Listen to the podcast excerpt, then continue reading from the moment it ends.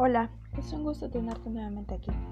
Soy Brenda Rodríguez Reyes, de la licenciatura en Comercio y Negocios Internacionales. Esta vez voy a hablar acerca del empleo de las fuentes de información primarias y secundarias. Como primer punto, eh, creo que deberíamos eh, definir lo que es una fuente de información. Bueno, esta se entiende como cualquier instrumento o en un sentido más amplio un recurso que nos pueda servir para satisfacer una necesidad informativa. El objetivo de las, fuentes de información es el facilitar la localización e identificación de documentos. Para así responder a la pregunta ¿dónde vamos a buscar la información? que usualmente surgen entre los estudiantes.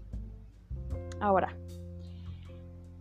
de fuentes de información se derivan clasificaciones de las cuales eh, los principales tipos de fuentes de información son las primarias y las fuentes de información secundarias.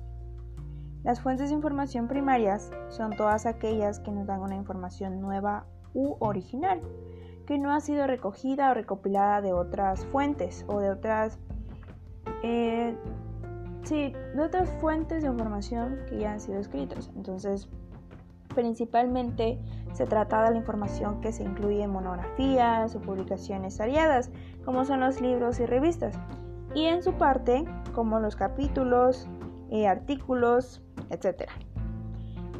Se puede decir de que de ellas obtenemos directamente la información que el autor ha brindado a la población en general. Ahora, las fuentes de información secundarias son todas aquellas que, por el contrario, no tienen como objetivo principal ofrecer información eh, original, sino que su función es indicar qué fuente o documento no las puede proporcionar. Es decir, nos facilita la localización e identificación de los documentos en donde podemos encontrar la información que queremos. No contienen información acabada, siempre eh, como que dirigen o señalan a documentos primarios. Eh, algunos ejemplos de fuentes de información secundarias eh, pueden ser las bibliografías o bueno, eso también se adentra o forma parte de las fuentes de información terciarias.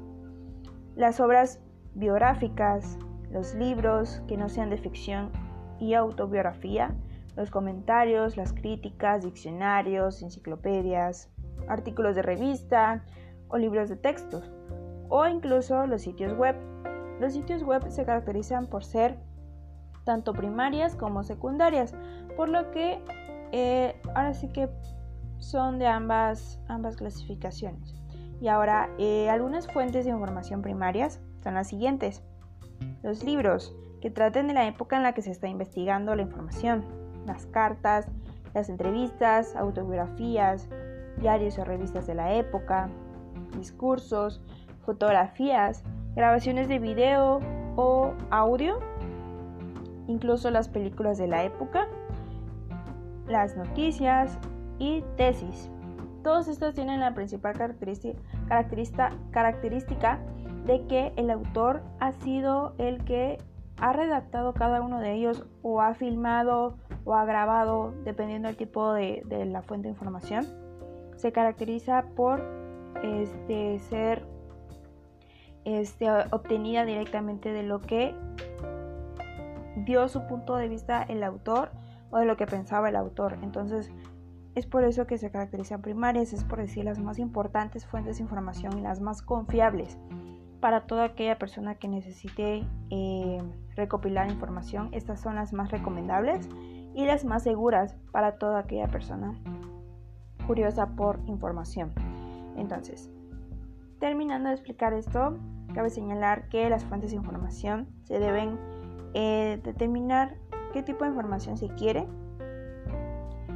qué, tan, qué tanta información se quiere obtener y qué tan confiable se quiere la información. Claro, toda persona quiere información confiable, segura y rápida. Y todo esto lo podemos encontrar en libros y en todas aquellas fuentes que acabo de mencionar. Y bueno, eso sería todo. Fue un gusto tenerte nuevamente aquí y espero verte muy pronto. Adiós.